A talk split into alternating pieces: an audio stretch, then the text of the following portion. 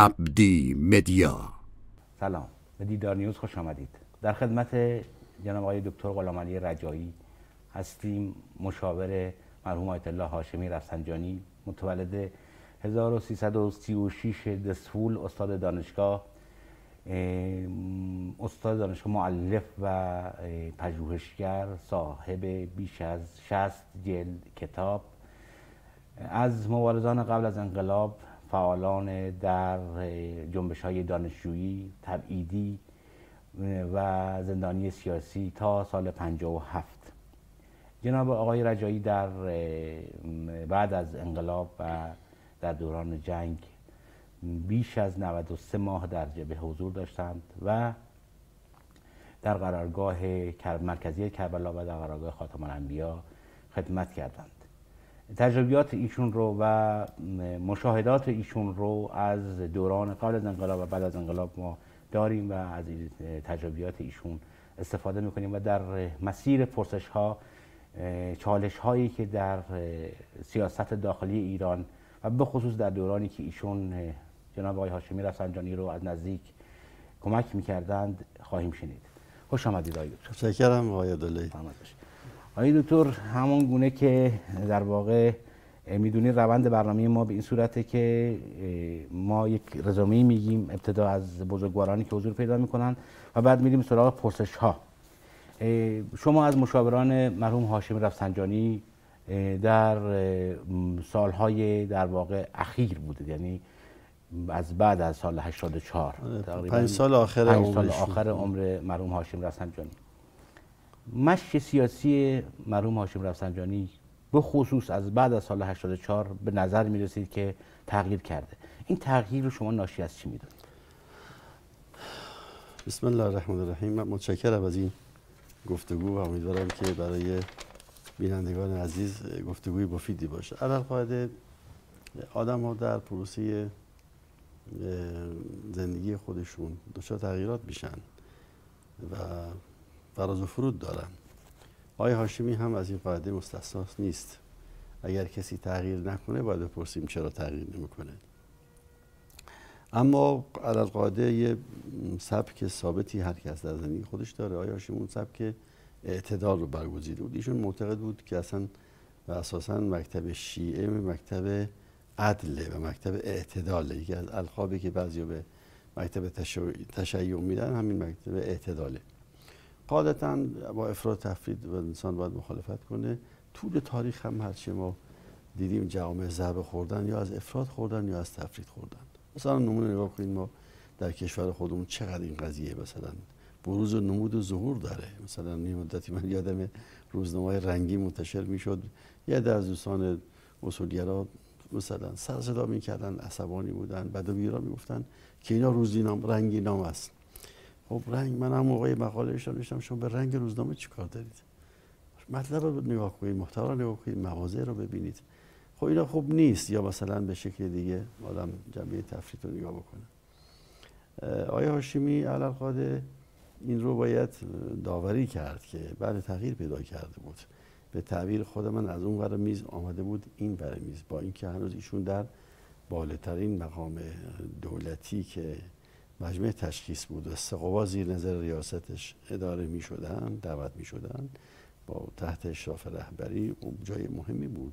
مصلحت نظام بحث می شد، کاویده می شد، پخته می شد و به رهبری داده می شد، سیاست‌ها و اعلام می شد.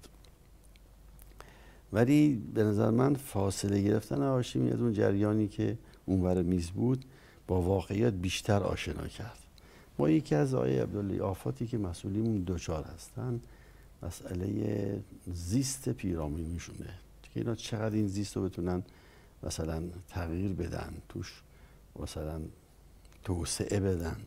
این میزان توفیق و عدم توفیق اینو بستگی داره. یه مقداری وحدت‌ها بینا چیز میشه، دیکته میشه، تحمیل میشه. مثلا آقای هاشمی خودش به من گفت، من چند تا مصاحبه‌اش کردم در این کتاب در آینه من که 5-6 تا چاپ هم خورده، یعنی یه کتابی است که شاید 330 تا سوال مثلا بدون ابهام و سانسور ازشون مطرح کردن. گفتم واقعا آقای رجایی دوست دارم تو مردم برم، اما پاسدارا نمیذارند، از اون پشت در و ماشین رو میبندن. البته گاهی هم حریفش نمیشدن، دیگه پیاده میشد.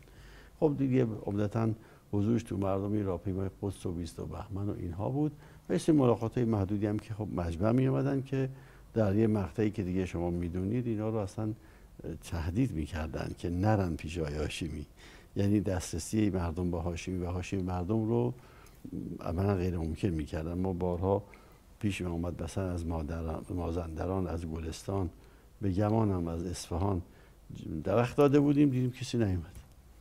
پرسیدیم خود کجایید و چجوریه؟ بس گفتن که ما گفتن حرکت نکنید، از مبدا گفتن حرکت نکنید. گاهی میمودن مجمع، در مجمع اینا که تفتیش میکردن و کاراشو میکردن به این ملاقاتی ها میگفتن بعد چی اینجا اومدید برید، بیکارید اومدید اینجا. یعنی یه شکلی دنبال حصر آقای هاشمی بودن. یادم مرحوم آخوندی، حمید آخوندی، تهیه کننده تلویزیون بود، یه چند تا مصاحبه طولانی با آقای هاشمی که تو گزی مصاحبه آقای هاشمی گفت که من سناریوی جنگی نوشته بودم که از خاطرات شما با آقای محسن رضایی و سید رشید، غلامعلی رشید و اینا استفاده کنم و قالیباف حتی گفتن اینا در بیارید. نزا نتونستیم کار کنیم و گفتن مثلا آقای هاشمی رو گفت هاشمی خب در بیارید.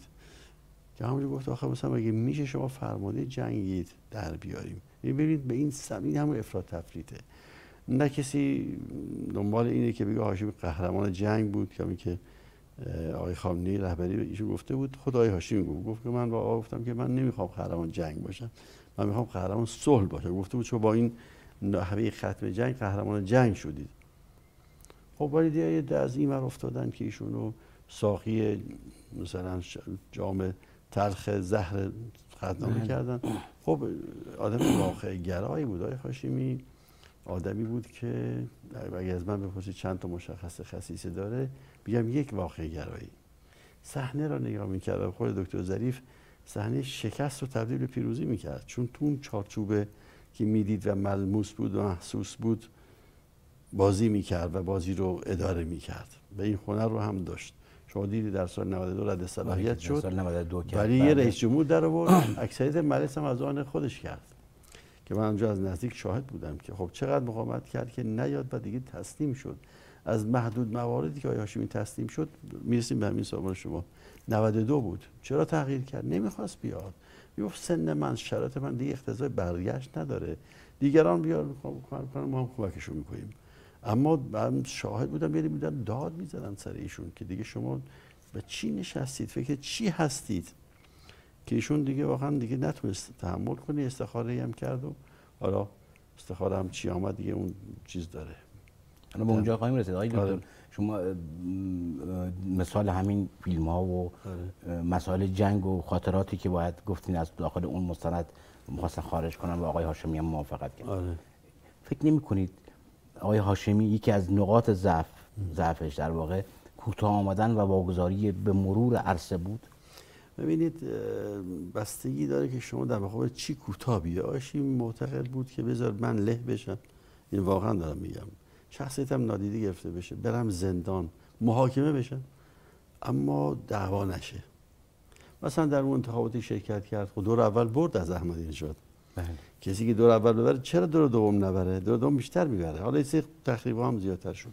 اونجا بهشون یه گزارشی داده شد که یه نهادی کار کرده علیه شما، سیدی شد، اونا رو گرفتن، اقرار کردن که ما مثلا میلیون ها شبنامه پخش کردیم، چاپ کردیم، چیکار کردیم، شما رو خراب کنیم. این سیدی رو میز جلوی آقای هاشمی گذاشتن، تو مصاحبه میتونست نشون بده، تا آخر نکرد. اگرم نشون میداد خیلی اوضاع فرق می‌کرد. نشون نداد. آخرش هم گفت که من نمیخوام به خاطر من فلان نهاد خراب بشه. این شخصیت. ایشون نجف میره پیش امام، بعد به امام بهش میگه بمانید. همینجا هم زیارت بکنید، هم درس پیش ما. ایشون میگه نه من بعد برگردم داخل، داخل به من نیاز داره و من میدونم برگردم من دستگیر میشم. بعد آقای عبدالله تا برگشت دستگیر شد، بردنش زندان. این آقای هاشمی اینجوری، یعنی این عقب نشینی ها یا کوتاه آمدن ها یا نیامدن مال این قضیه است. خب مثلا ایشون وایس مقابل چی رد سرتش کردن که چه کار بکنه، مثلا بیاد مردم دعوت به آشوب بکنه کی سود میبره. و خب ایشون میگفت که حالا من چه لزومی داره حتما. حتی دیدید کاری کردن که یه عده میخواستن توی خبرگان، من خبر دارم ۴۴ نفر لیست شدن که ایشون رای بدن، که ایشون ریاست خبرگان باشه، رفتن 22 نفر رو منصرف کردن و حتی بینا گفتن شما رای بدید، رایتون تو صندوق شناسایی میکنیم، چون خبرگان که محدودن دیگه، دفعه دیگه صلاحیتتون تایید نمیشه و اونا مجبور شدن بعضیشون انصراف دادن از اینکه با هاشمی رای بدن و بعضی ها رای دادن. میگیشون به خود من بگو، با آقای هاشمی بگو، آقای رجایی با آقای هاشمی بگو، قدری اینایی که بهش رای دادن بدونه ها، اینا رو خیلی چیزا ایستادن. درک میکنیم آقای هاشمی اینا رو میدونست، حتی آقای هاشمی احتمال رد صلاحیت رو میداد، مخصوصا اون که دو تا ملاقات هم پیشش آمدن، هم آقای لاریجانی که خود من استقبال کردم، بردم تو اتاق نشستیم تا حاج آقا اومد و بعد اومدم بیرون. وقتی اومد بیرون نگاه کردم، گفتم این برای هر چی اومده بود نتیجه نگرفت. رفتم فوری داخل آش میگفتم بعد چی اومده بود علی آقا، آقای دکتر لاریجانی اومد دو میگه انصراف بده. من چی انصراف بدم؟ مردم به من چی میگن؟ میگن شما اومدید این هم ما گفتیم خب میخوان رد کنن، رد کنن. آقای روحانی هم رفته بود، گفته بود تو منزل، گفته بود خیلی خب پیغامت دادی دیگه کافیه. یه تصمیم رسیده بود. اینجوری نبود که همیشه عقب نشینی بکنه. خب قاعدتاً قاعده رو برای این گذاشته بود که دعوا نشه. اگر شما خاطرات روزنوشت‌های ایشون رو بخونید می‌بینید ایشون اساساً رفته به سمت اینکه من یادم مثلا چالش ایجاد بشه. مرحوم آقای پرورش خب باشون سابقه دوستی آشنایی داشتیم، خدا رحمتش کنه. اون لهجه اصفهانی میگفت آقای رجایی وقتی آقای هاشمی میومد تو جلسات همه میگفتن این با موتور جوشش اومد، یعنی جوش میداد، دعواها رو حل میکرد. خودش نمیتونه اهل دعوا باشه، نباید اهل دعوا باشه. اوجش دیگه تو قضیه قطعنامه هستی، وقتی اونجور گر میگیره امام میگه نه قطعنامه رو نباید بپذیریم، فرماندا میگن باید ما قطعنامه رو به این دلیل بپذیریم، چیکار کنیم این حرفا و امام میپذیره. ایشون میگه خیلی خوب، امام یه حرفی میزنه میفرمایش میکنن که من تا هفته قبل گفتم تا آخرین نفر، تا آخرین منزل، تا آخرین قطره خون، حالا چطور قبول کنم بیام بگم سازش مثلا آتش بزن؟ آیاشون میگه خیلی خوب شما فکر وجاهتتون هستید، درست هم هست. من دیگه منو شما گذاشتید فرمانده جنگ، من میپذیرم، شما بگید منو محاکمه کنن. اینو من خودم شاهد بودم، یکی دو بار میگفتم. ببینید اون عراقش که من میرم منو بگیرن، این قدمش که من میپذیرم، چون خیلی کشور در اینه. علتش هم به شما بگم، ایشون میگم واقع گرایی، رفته بود حلبچه رو دیده بود. من خودم حلبچه رو دیدم، از تلخترین صحنه‌های عمر من. یکی شهادت اون جوان دانشجوی دزفولی عظیم اسدی مشکال تو زندان دزفول پیش من بود که از بس ما رو شکنجه کردن شهید شد، با اینکه دو برابر من هیکل داشت، دانشجوی زمین شناسی اهواز خدا رحمتشون کنه. و یکی این حلبچه‌ها، صحنه‌ای که من تو حلبچه دیدم که خب بسیار تکان دهنده بود. من دیدم چه جنازه‌ای افتادن تو آب و تو کوچه و تو ماشین و آویزون دم در و پله و اینها. آیاشو گفته بود این صدام اگر همین کاری که با مردم خودش کرده با شیراز بکنه، با تبریز بکنه، با مشهد بکنه، با تهران بکنه، چیزی از کشور باقی نمیمونه، چفت به هم میریزه. لذا ما میریم به سمت این قضیه که به نظر من مهمترین اقدام آقای هاشمی ختم جنگ بود، ختم موفق جنگ، چون ما چیزی از دست ندادیم.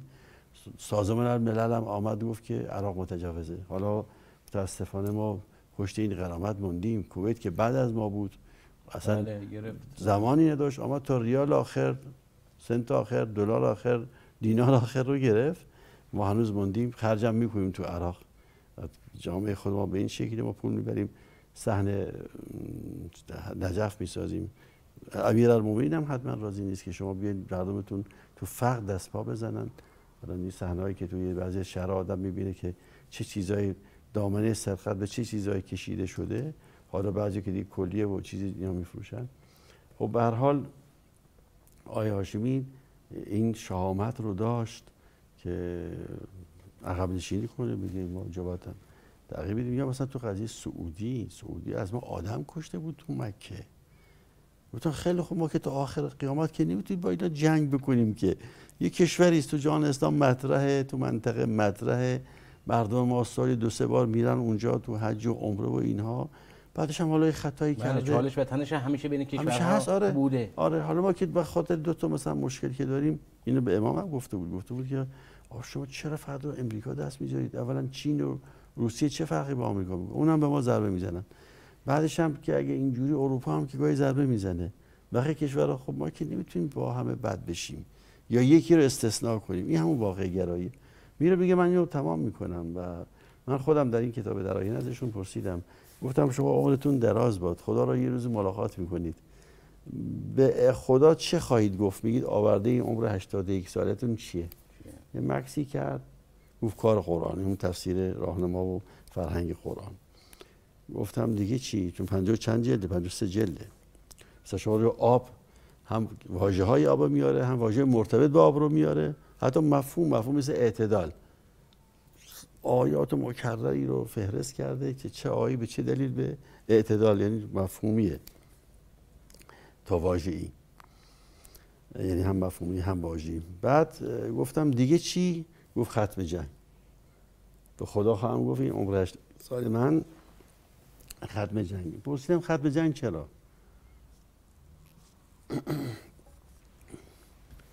گفت من با ختم جنگ نگاه کنیم، جلوی کشته شدن ایرانی ها رو گرفتم. من گفتم با جلوی کشته شدن عراقی ها رو گرفتی؟ چون زیرک بود رو سوال من سواش رو گفت آره، چون اونا بیشتر تلفات میدادن. بعد گفت که آقای خامنه‌ای به من گفت که شما با این کارتون قهرمان جنگ شدید. من گفتم من نمیخوام قهرمان جنگ باشم، میخوام قهرمان صلح باشم. و اونجا جمله تاریخی گفت که ببین آقای رجایی، من هیچ وقت از کشتن خوشم نیومد، هیچ وقت از کشتن خوشم نیومد. و خب حالا بحث‌های دیگه هم تو قضیه هست. منظورم این که این تغییرات عقب‌نشینی‌ها گاهی مفیده، گاهی ایشون میخواد شاکله نظام رو حفظ کنه. با امام هم که کار میکرد همینجوری بود، بعضی حرفاشو امام قبول نمیکرد، دیگه باید تابع کن. خودشون گفتن تو قضیه امریکا، رابطه با امریکا من با رهبری اختلاف دارم، میرم بحثامو میکنم، اما آخرش میگم ببین شما این قبول نکنی این به ضرر ملک و ملته، میپذیری تبعاتشو؟ رهبری گفت میپذیرم. او جواب خدا روز قیامت میدین؟ گفت میدم. گفت خیلی خوب. این دیالوگی در یک ویدیو هم بیرون اومد که بله. اونجا با رهبری دارن صحبت میکنن، میگه شما میگه گردن من رهبری میفرمایند که گردن من آقا گفت من میپذیرم. خب بعد اینجور داشته. خب به هر حال ایشون شاید کسی مثل آقای هاشمی، ما نمیخوایم هاشمی رو قدیس بکنیم، هاشمی مثل همه خدمت کرده، خودش هم گفت خطا کرده، خودش هم گفت. بنابراین نه من اگه نمیگم و اگرم بگم در خطاست که این خطا رو نخواهم کرد. مثلا ما غیر از پیامبر و معصومین دیگه معصوم دیگه نداریم، هیچ کس معصوم نیست. اما اونجا ایشون خب عادتاً آدمی است که هم سنش از رهبری بالاتره، هم سابقه سیاسی و حضورش توی مسائل از رهبری به دلیل همین مسائل پیشتره و قاعدتاً راحت‌تره. رهبری که میگم رهبری انقلاب رو میگم، امام بله. این شیف میشه به رهبری بعد از امام. خودش به من گفت که من علت دعوت اصلی آقای خامنه‌ای از مشهد من بودم به شورای انقلاب، امام جمعه‌ای رو من به امام پیشنهاد کردم، رئیس جمهورش رو من رفتم به امام متقاعد کردم و رهبری هم که اون نقشی کرد که آره مشخص کرد. و ببینید کی همچین نقشی رو داره تو یه رفاقت 59 ساله آقای هاشمی، یه همچین جایگاه داره. کسی که همچین جایگاهی داره، شما وقتی با کسی 30 سال رفیقی دیگه جور دیگه صحبت می‌کنی، با کسی 1 سال رفیقی اون رعایت می‌کنی. ایشون من میدونم که گاهی دیگه رعایت هم نمی‌کرد، جدیشو میگفته، اما این عقل مفاهمه رو هم داشته که نهایتاً اگر مثلا رهبری نپذیره، خب ما تو کشور که دیگه 2 نفر نداریم که یه نفر بپذیرن، ایشون چیز خودشو خواهد کرد، اصرار خودشو خواهد کرد. بنابراین بهتر ما جنبندی این سال رو که من دوری زدم تو بعضی از مسائل اینو اشاره کنیم که عقب نشینی بله بوده، ولی خب بعضی اوقات به این دلیل بوده و بعضی اوقات هم که پایمردی بوده دیگه، نهایتاً تهش این بوده که مثلا امام متقاعد کرده، مثلا فرض کنید اصلا ایشون نامه به امام می‌نویسه که شما تو از دنیا نرفتی، این 7 موضوع حل کن. یکیش جنگه، یکیش رابطه با آمریکاست، یکیش اختلاف مجلس با شورا نگهبانی که نمیشه، مجلس میشه تو سر خودش میزنه، این همه آدم یه مصوبه میکنه، شورا نگهبان بی خلاف شهره. شما گفتید مثلا با 2/3 خوگای با یه رأی 2/3 کم زیاد میشه. و یه فکری بکنید از توش مجمع تشخیص درآمد که حالا مجمع تشخیص هم البته یه جنبه قانونی پیدا کرد توی این بازنگری، اما نباید بر مجلس باشه دیگه، این یه واقعیه، مسئله مشورتی باید باشه. ولی اینکه مصوبات مجلس هم بره و یه بار بره توی شورایگاه با گیر کنه، یه بار بره توی مجلس تشخیص. این دیگه مجلس نمیشه، اون مجلسی که به ما هو مجلسه. مجلس باید حریت خودش داشته باشه. تو قضیه گروگان‌ها به امام تقریبا نهیب زدن که قانون رعایت کن. به امام نگفت شما دیگه کی هستید، من سر این سفره شما را نشوندم. و البته مثلا شرط جنگ بود، همه باید به قانون برگردیم. این چیزی که ببینید آقای عبدالله، در کشور هیچ کس قبل از قانون نیست، هیچ کس، همه بعد از قانونن و این رو ما باید ازش دفاع کنیم. یعنی قانون نباید بر زمین افتاده باشه برای بعضی ها. تو جامعه اگر این تصور ایجاد شد که قانون بعد از بعضی هاست و بعد از بعضی ها بعضی هاست، اون دیگه فاتحه اون نظام به قول امام خونده شده است. چون واقعا این قاموس شکسته میشه، این مقیاس به هم ریخته میشه و دیگه قابل دفاع نیست. یه تابلوی شما بلند کردید گذاشتید اسمش یه چیزی، ولی باطن یه چیزی دیگه است. مثل آدمایی که ریش میذارن اصلا ریشه هم ندارن، مثلا فرهنگ شریعت بی خودن. یا کسایی که تو طریقت ادعا میکنن مثلا تو مسلک عرفانن، ولی وقتی اندرونشون آدم میبینی اصلا دزدای سرگردن از بعضی اینا بالاترن، آبروی عرفای اصلی رو هم میبرن.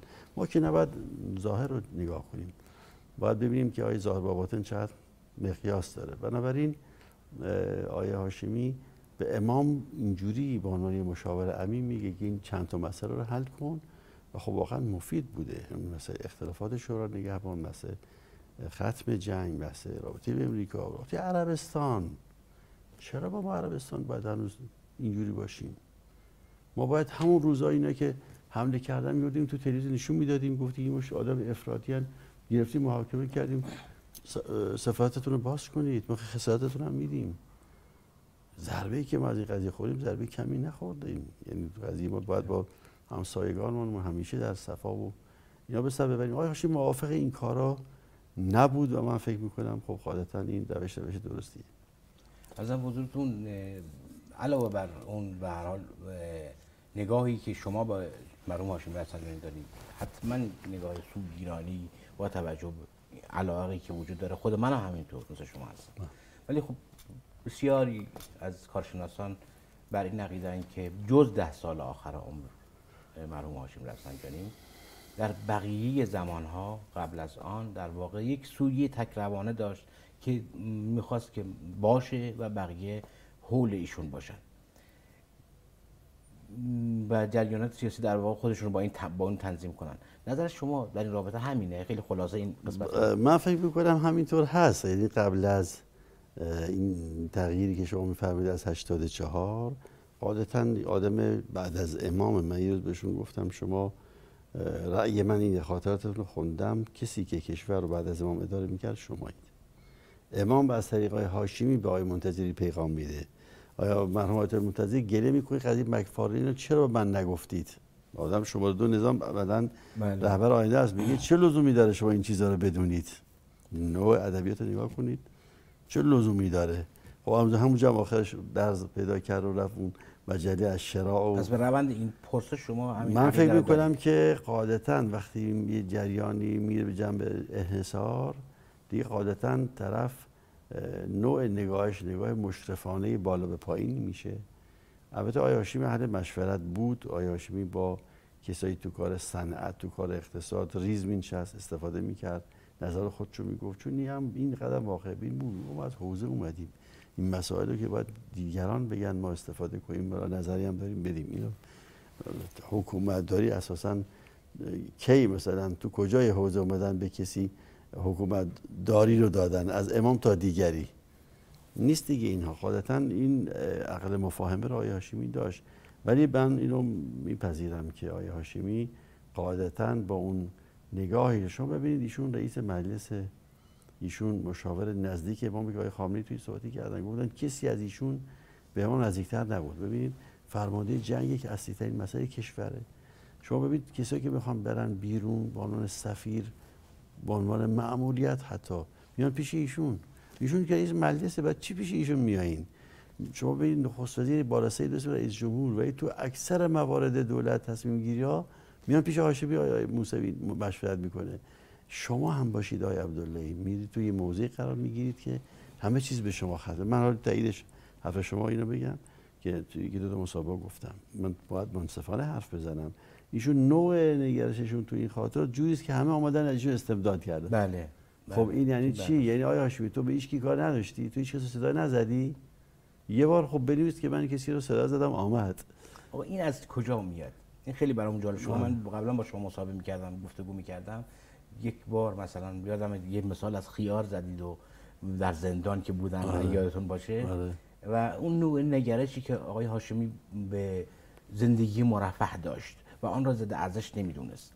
این همین رفتاری که در این پرسش بود ریشه در همین نگرش در واقع اشرافیگریشون نداشت. نه من اینو به شما بگم که آیا هاشمی در حال با یه روزی از این دنیا خواهیم رفت. من با عنوان کسی که از نزدیکان کاری آیا هاشمی بودم و شاید از محدود مشاورینی بودم که بیشترین اوقات رو مجمع بودم، باید از 9 صبح خدمت ایشون بودیم تا 7 شب، جلسات غیر جلسات. این من شهادت میدم آقای هاشمی یک مقدار دچار خطای برداشت در موردش شده. یعنی این آدم تو غذا خوردن واقعا بی تکلف بود. حتی خب غذایی که براش درست میکردن چون غذای خاصی بود و لحاظ وضعیت جسمش و ایناش باید عادتاً، اما اینطوری که حالا مثلا تغییر داشته باشه جای خاصی بشینه و اون چیزی که در آوردن اکبرشاه و اینا اینجور نبود. من آقای عبدالله این رو نوشتم در این کتابای خودم. اخیراً این کتاب سالهای آخر رو چاپ کردم، نشر سفید عبدالله چاپ کرده. این نشر دوبار هم چاپ شده و 40 مورد هم سانسور شده تا ارشاد دولت روحانی که اول 70 تا بود دیگه دعوامون شد به 40 تا رسید. و خب تو این من نوشتم جز در یکی دو مورد تو این 5 سالی که من خدمت ایشون بودم وقتی میرفتیم پشت در آتاب میورده میشون که برن تو سالن سخنرانی میکنن، یه دری بود که دیگه میخورد به سالن که جمعیت نشسته بود. بی استثناء آقای هاشمی میستاد، بی استثناء. اصلا 2 نفر بیشتر نبودیم. منم خب معمولا نزدیکترین آدم بودم، حالا مثلا دوستانم پشت سر من بودن یا اون طرف بودن، ایشون سمت راست که من بودم اشاره می‌کرد بفرمایید که بعضام ادب می‌کردم گفتم بفرمایید، فکر کنم فرزند ایشون هستیم. من ندیدم این ترک بشه. این بازی نبود. آدمی که اشرافی زندگی میکنه اینجوری نمیتونه یه بار بازی در بیاره آدم، دو بار بازی در بیاره. یا مثلا همین قضیه کاخ مرمر که کلی جار و جنبل درست کردن، این قبلا که مرحوم آیت الله یزدی توش بود که کلی هم اونجا آبدارخونه کرده بودن، سیاه شده بود، چقدر پول ما تو مجمع دادیم اونو مرمت کردن که این کاخ برگشت به اولش. 3 جا مشخص شده بود، جای فعلی شورا شهر دیگه همین کاخ مرمر، جای برامون بسازن که باشون گفتم چه کاریه پول به کشور تحمیل کنیم، شما این 3 جا یکیش انتخاب کنید. با رهبری هم مشورت کردن اینجا رو انتخاب کردن که تو این رینگ حلقه حفاظتی چیز باشه، چون یا دیگه شورای نگهبان و قوه قضاییه رهبری و اینجا با هم. این کار عاقلانه ای بود. بعدش هم میگه آیشون اونجا چه کار میکرد؟ ملاقات میکرد، یه نیم ساعت زور میخوابید میرفت خونه. در ملاقات هم همین اومدن تو آثار دوره قاجار استفاده. آره ببینید حالا هی گفتن کاخ نشینی. خب ببینید تو این قضیه مگر ما در غیر مراکز شاه مستقر شدیم؟ خب دیگه حالا اینا امکانات کشور بوده. اما اینکه مثلا فرض کنید چیز کنن یه سری مسئولین شرایطی تحمیل میشه، اینا کمتر گفته شده. الان مثلا لباسای خامنه‌ای رو رهبری میتونن بدن بیرون اتو کنن بشورن؟ نمیتونن. نباید بکنن. آقای هاشمی شخصیتی بوده به لحاظ حفاظتی بعد از رهبری بوده. یعنی من پرسیدم حفاظتش عدل رهبری بوده، یعنی موتور جلوش میرفته، آمبولانس پشت سرش میرفته، پیشرو داشته. خب چه کار کنم دیگه؟ مبتدی تو کشور چند تا هاشمی داشتیم؟ یه هاشمی تو منطقه چند تا هاشمی داشتیم؟ یه دونش. ببین اینها خود به خود آدم و من تا برگردم به سوال شما، آدمی بیاره به چنبره‌ای که خودش هم خاص می‌بینه. کافیه برای کسی 10 و 20 بار در رو باز کنید، در رو ببندید دیگه احساس میکنه باید. اصلا همین ببین آقای عبداللهی، همین که این بعضی از این روحانی و غیره میرن بالا صحبت میکنن، خب میگم همین سوال اتفاقا ریشه در همین داره. از کجا گرفته؟ آره ببین خب پیغمبرم رفت نشست روی یه چیز تنه درختی که دیده بشه منبر گذاشتن چون نمیدیدن جمعیت زیاد شد. درست. اما این معنی تفاخر و بالا نگاه کردن نیست، ولی اینکه هر کی بالا بشینه بالا هم حرف میزنه این اصلا چیزی ما نداریم. توجه کردیم پیغمبر اگر اونجوری میکرد وقتی تو مردم نشست دیگه نمیشناختنش. یه آدمی از غریبه‌اش بیرون میاد گفت ایوکم محمد، محمد کدومتونه؟ گفتن اینه. قاطی مینشست. خب اینا رو تحمیل هم میکنن اجرام نمیدن. بنابراین من اون چیزی که خودم شاهد بودم، من یه مثال آخر رو بزنم. من داخل سوال شما برای این پذیرفتم. یه روز آقای مطهری، دکتر علی مطهری، فرزند استاد شهید، می‌خواست آقای هاشمی رو ببینه. آقایشون گفت بیاش... خدمت آقای مطهری بودیم. آره گفت که بیاش خونه آقای رجایی. ما رفتیم خونه که تو خاطراتش اخیراً به من یه پرینت محسن داده. آقای هاشمی تا سال 95 دو هفته قبل از اینکه از دنیا بره در مورد من چیزایی نوشته رو به من دادن. من اینو دیشب پیدا کردم. چیز خوبی است. نوشته مثلا آقای دکتر رجایی و دکتر مطهری اومدن. وقتی ما وارد شدیم توی سالن که الان موزه شده، آقای مطهری همینجوری هاج و واج نگاه کرد. حدی که من برام سوال شد. گفتم علی آقا چیه؟ چیز خاصی دیدید؟ گفت آقای رجایی من 23 سال پیش اینجا آمدم دیگه نیومدم. تکون نخورده، نه مبلا، نه دکور، هیچ. دقت کنید آقای هاشمی که بیرون میگفتن اشرافیه این وضعیت. البته آدمی بود که میگفت که حلال خدا رو برای چی حرام کنیم؟ وقتی هست میخوری، وقتی نیست نمیخوری. نگاه به نظر من همونجوری که قبلا هم من از با گفته‌های شما آشنام، این نگاه رفاهی برای کشور بود. برای کشور، برای جامعه بود به نظر. ببینید من مثال بزنم. همون موقعی که بس مترو مطرح شد، با هاشمی چه ربطی داره بره تو مجلس توی دولت؟ بعد آیه شما سوال جلسه دولت بخونید، مخالف داشته مترو طرح هاشمی نبوده است. مترو زمان طاغوت بررسی شده. مثلا این استادی آزاد چیز دیگه عقب بوده. آقای هاشمی میره اونجا میگن پول نداری، میگه پول چه من حل میکنم، با بانک‌ها حل میکنیم، چیکار میکنم. بعضی از آقایون میگفتن که آقای مترو یه چیزی لوکسه، گفته بود نه خیرش به همه میرسه. الان من سوال میکنم مترو تهران برای مردم تهرانه؟ این همه از استانا میان تهران چیکار میکنن؟ تو مترو استفاده میکنن.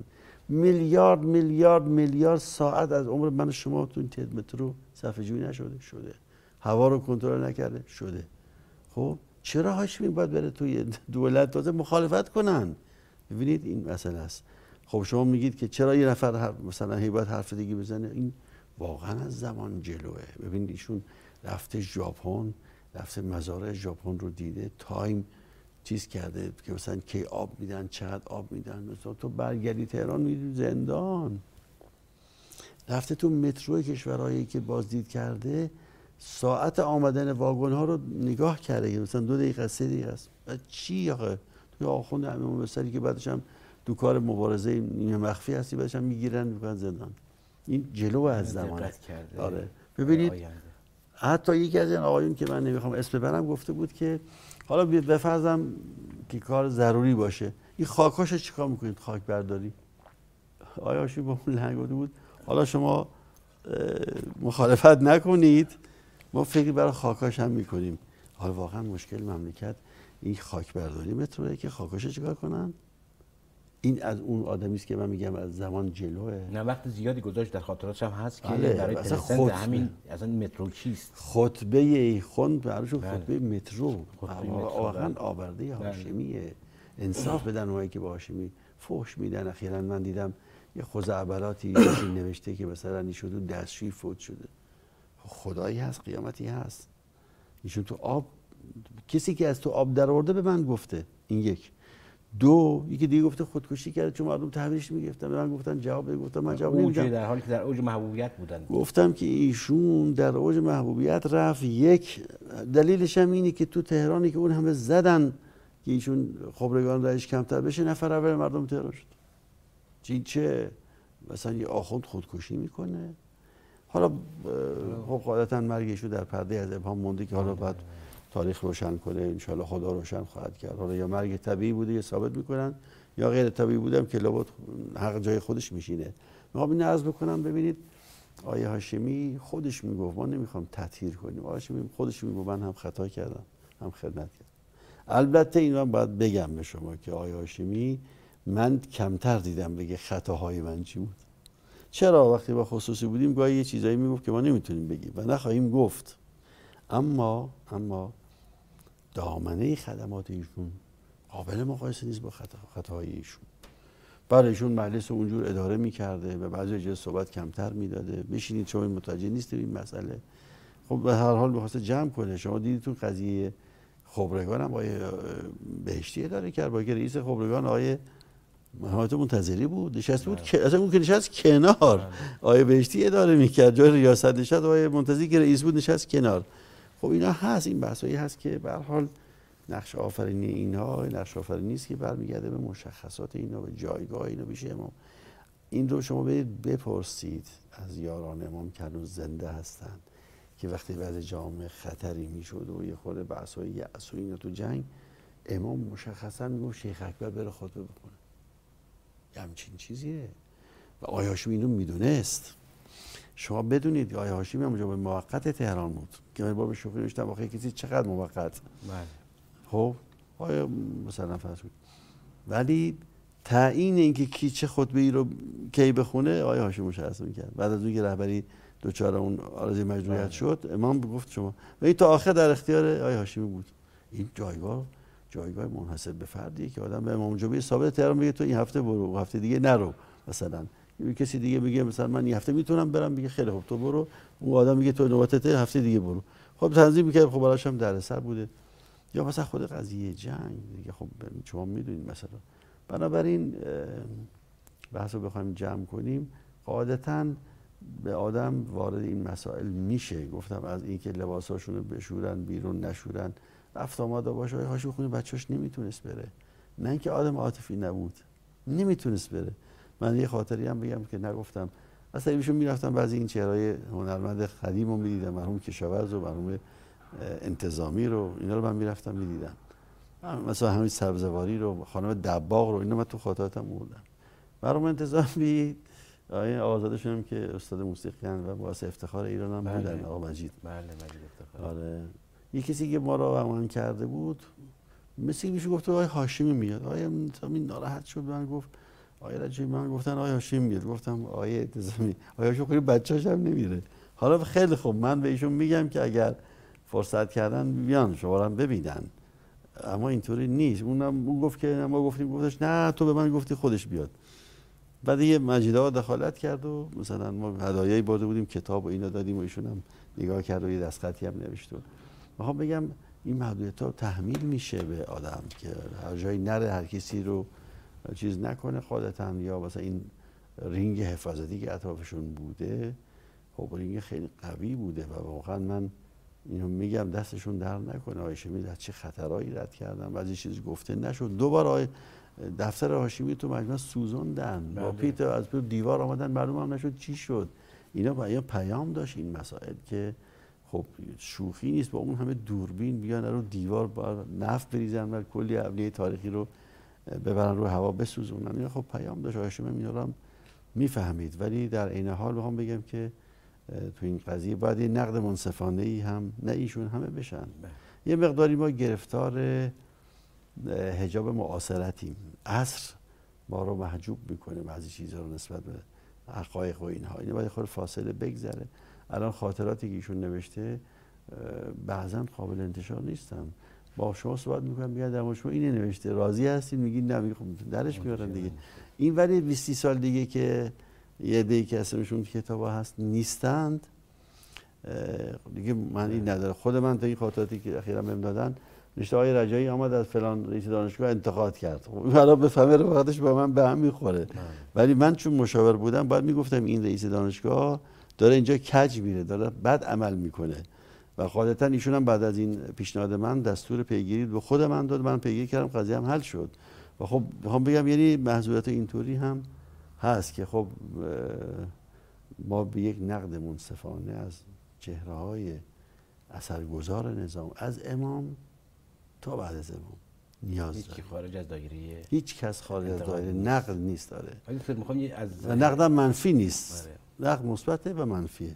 میخوام وام بگیرم از یکی از جملات خود شما که فرمودید مگه ما چند تا هاشمی داشتیم. این جمله یه نفر دیگه هم گفته بود، آقای سید محمد خاتمی کی گفته بود این جمله را در بابهای انتخابات مجلس سال 78 که حجم‌های زیادی از سوی اصلاح طلبان به سمت آقای هاشمی روانه شد و نهایت هم منجر شد که اون در واقع در عنوان منتخب در اون آخرهای لیست منتخبین مجلس قرار گرفت و اونجا بود که در واقع آقای سید محمد خاتمی گفت که ما چند تا هاشمی داریم یا چند تا مثل هاشمی داریم.